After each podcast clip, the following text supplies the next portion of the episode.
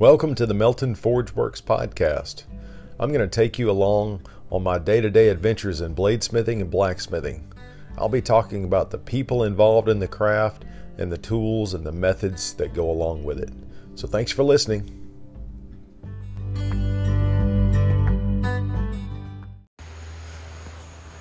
Hey there, it's episode 32, I think, and it is Wednesday, the 19th. It's about 8 o'clock at night, and I'm out in the shop uh, finishing up a couple of hammers. I've got a three pound rounder and a two and a half pound rounder that um, were orders from the web store, which is something I wanted to talk about in this episode. Is kind of the new way I'm uh, doing my business uh, kind of goes back to something I talked about a few episodes ago about not taking custom orders and just uh, fulfilling orders off the website, which is what I'm trying to move to. So, um, right now on my website, I've got hammers listed for sale, but I only have maybe one or two in stock for each type. And um, when someone orders that, I make it uh, on demand and sell it. Um, so I'm finishing these two hammers up. I've got the handles roughed out. I've got the wedges cut. I have soaked the hammers in muriatic acid and cleaned all the scale off of them. And now I'm about to give them a little bit of an acetone bath. And then I'm going to put the Jax steel blackener on it. And then once that kind of finish is done, then I'll put the handles on them and uh, knock them out. But I've decided to move to this uh, web store order and to get away from a custom order list um, because, like most people, our schedules are just all out of whack right now. And it's been really hard for me to know um, how much time we're going to have um, on a given day in the shop. So, this works out a little bit better. And this time of year, it's been so hot, you know, I can kind of schedule out when I do my forging. And, uh, and so I did the forging on these hammers uh, Sunday, which just coincidentally happened to be the hottest day of the year here. And um, actually, I think I pushed myself a little bit too hard Sunday. It was so hot, and I forged for quite a while in the heat um, I checked the temperature at one point. It was around 120 degrees in the shop with a really high amount of humidity that day, and I think I paid for it a little bit Monday. I just felt I felt whipped on Monday and didn't really get anything done. Um, finishing up the hammers as far as grinding or anything. I did all that last night. But anyway, um, this is kind of my go forward mentality um, for the products that I make. I'm just going to list things on the website, and uh, as the orders come in, they'll get made and they'll go out, and I won't get overwhelmed. At least that's the hope. So, oh, um, I wanted to give one one tiny induction forge update uh, in this episode. I know some people might be getting tired of the induction forge talk, but you know, I made these hammers, I forged these hammers out, and I decided to try and use the induction forge to temper the hammers because the forge came with some really big coils um, that seemed to lend themselves pretty well for large, you know, two inch, two and a half inch diameter stock. So once I was finished uh, quenching and heat treating the hammers or hardening the hammers, I took them over to the induction forge and propped up some brick uh, on either side of the big coil, and I uh, I was able to use the induction forge to temper. Uh, the first one I tried, I think I over tempered it just a little bit, or I got the faces kind of blue, a little darker blue than I normally like, um, because the induction forge worked so well. It heated the middle of the hammer up so fast that the heat ran out to the faces uh, faster than I was expecting, and so I had to kind of yank it out and dunk it in water pretty quick. I posted a um, a little Instagram uh, Reels story where I showed that process uh, in a um, a time lapse photo of the process, and it you can see it turn. It almost instantly flashes to blue, and then I yank it out and dunk it into water. But I took that hammer over to my hardened uh, 4140 post anvil, and uh, I beat on it pretty good on the edge of the 4140 cylinder, and the face of the hammer didn't dent. So um, it's still it's plenty hard enough, and uh, I think it's going to make a great tough hammer. So I'm not worried about that. But I did find out that with the induction forge, as far as tempering material goes, instead of putting the material in the coil and pressing the pedal to the metal, what I've got to do is turn the heat on the induction forge down and pulse the pedal. You know, just press the pedal for a little while and then let off, press and let off. And I think that's going to be a great uh, solution uh, for tempering is using the induction forge because previously I was tempering hammers by putting them um, in front of my the doors of my forge and letting the dragon's breath of the forge flow out into the hammer eye and that would temper the faces. But again that heats the shop up and wastes a lot of propane so i'm happy with this as a solution and i'm really happy to find another good use for the induction forge. I think that's going to be a great a great purpose for it. Uh, one, one, one last thing on the on the induction forge in this episode, and I promise that's it uh, I added a, a temperature gauge to the water tank on the TIG cooler. I ordered a $9 aquarium thermometer, digital aquarium thermometer from Amazon, and I stuck the lead, the temperature probe, down into the TIG cooler reservoir, and then I put the digital readout up by the uh, the front of the induction forge so I can see the temperature of the water. And I think the induction forge is supposed to alarm around 130 degrees or something. And um, when I tried this yesterday, the water temperature was 89 degrees because it's summertime, it's pretty warm. And uh, after doing two solid one minute non-stop forging heats, the uh, the temperature in the tank had only risen by about three, maybe four degrees total, and um, so um, it had gone from 89 to around 93, 94 ish. And uh, when I let off the pedal and turned the induction forge off, it took about five or ten minutes for that water temperature to drop again. So I think I'm safe, and I, I'm not too worried about the water getting too hot. So anyway just thought I would drop an update for the start of episode 32. I'm about to finish these hammers up, and I'll see you in the next segment.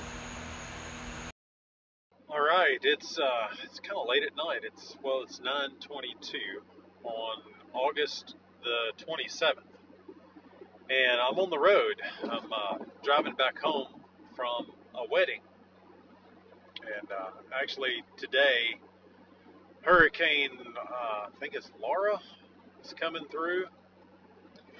And it hit the coast uh, over between Louisiana and Texas. So Mississippi, Mississippi dodged a bullet a little bit on that one, but now we're getting the eastern uh, wall of the hurricane as it moves inward. That eastern wall is throwing all kinds of rain at us. So I am driving back in the middle of all that weather, late at night, and I thought it would be a great time to talk to you all to uh, to keep me awake and alert while I drive.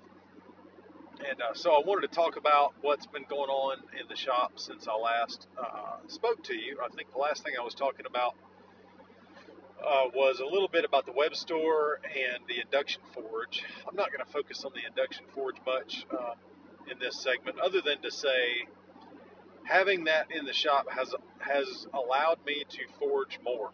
And so that's about the best endorsement I can give for that thing so far is that I find myself forging more because I am less worried about um, committing to a full body sweat out in the shop right now at this time of year. You know, I can just go out there and crank that thing up and, uh, do some forging. So I've done some stuff with it, and it's been really great.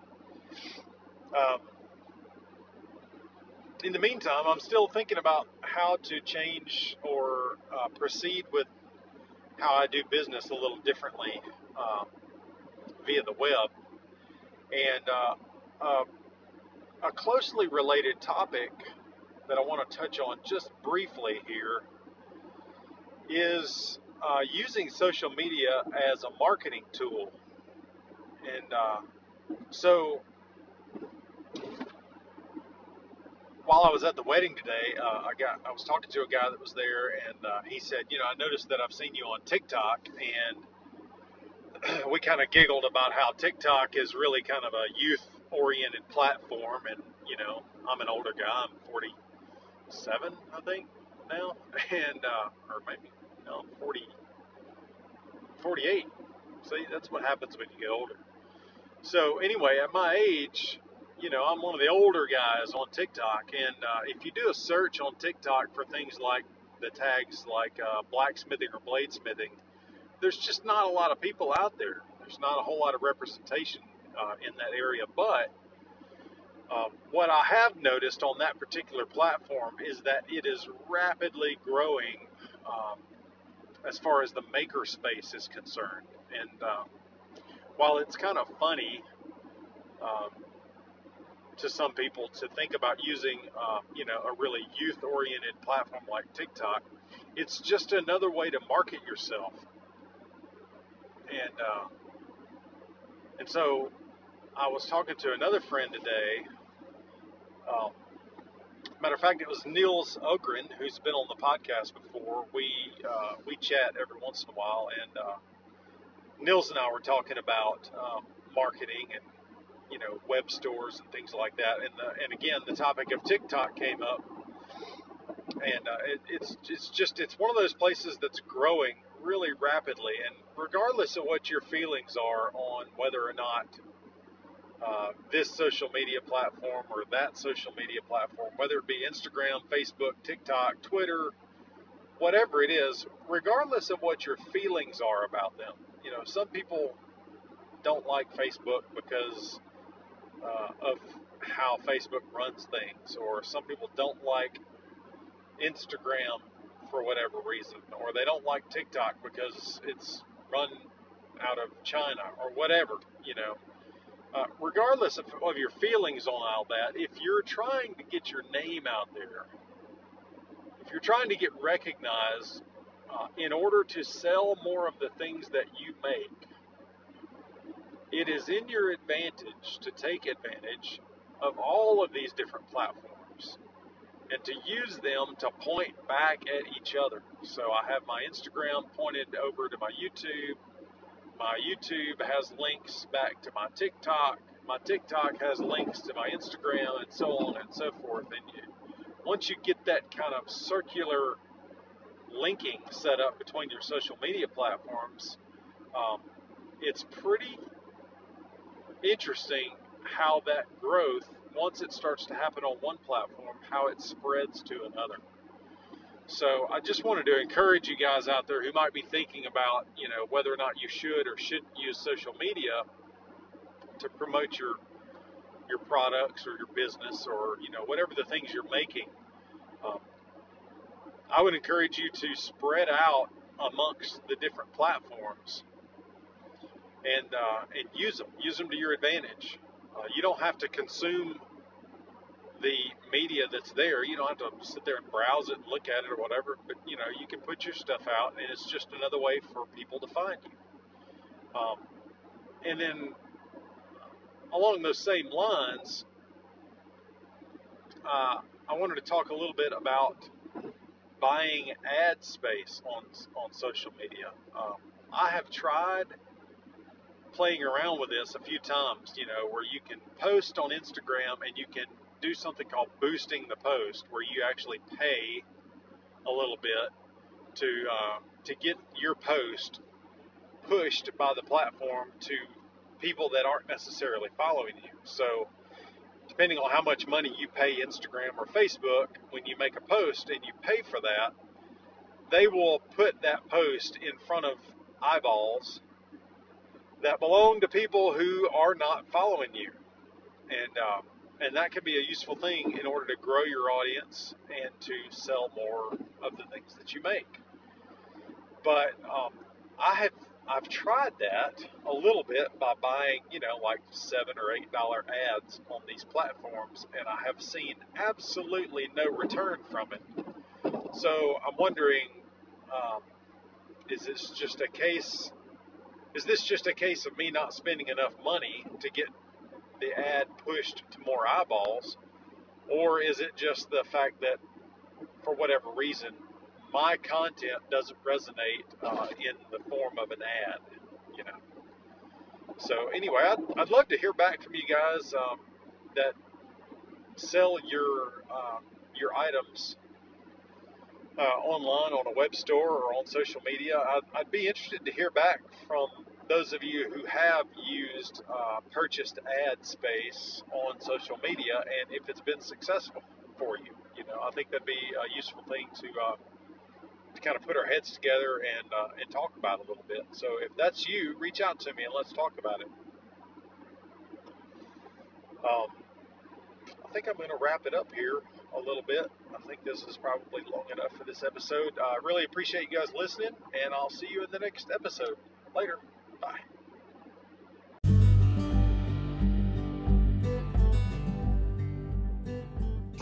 Hey there. So uh, I'm going to let this uh, be the ending of this episode, but I wanted to make a couple of notes. Um, first of all, uh, I'm trying to do a little better with the audio on the podcast. This this particular podcast, um, the audio is not great. Um, I use my AirPods a lot, my wireless uh, AirPods a lot when I'm talking to you guys, and you know, to be honest, as, as expensive as those things are, they're great for listening, but they're really lousy microphones. So, um, anyway, I'm going to try to improve on the audio. So, thanks for sticking with me through that. And, um, and, uh, through this episode, which was kind of a little bit more business uh, related talk. And um, on that note, uh, I wanted to share that in the next episode, I'm going to talk all about making hammers. So, um, yesterday, uh, a good friend of mine came up and spent the day, uh, and we spent the day making a, a hammer in the shop. And uh, I had some topics about that subject um, that may not be uh, things that you've thought about uh, as far as hammer making. So I want to talk about that in the next episode. Uh, so anyway, yeah, thanks for sticking with me through all this stuff and the audio issues and just being there and listening to me. I really appreciate it, and I'll see you next time. Bye.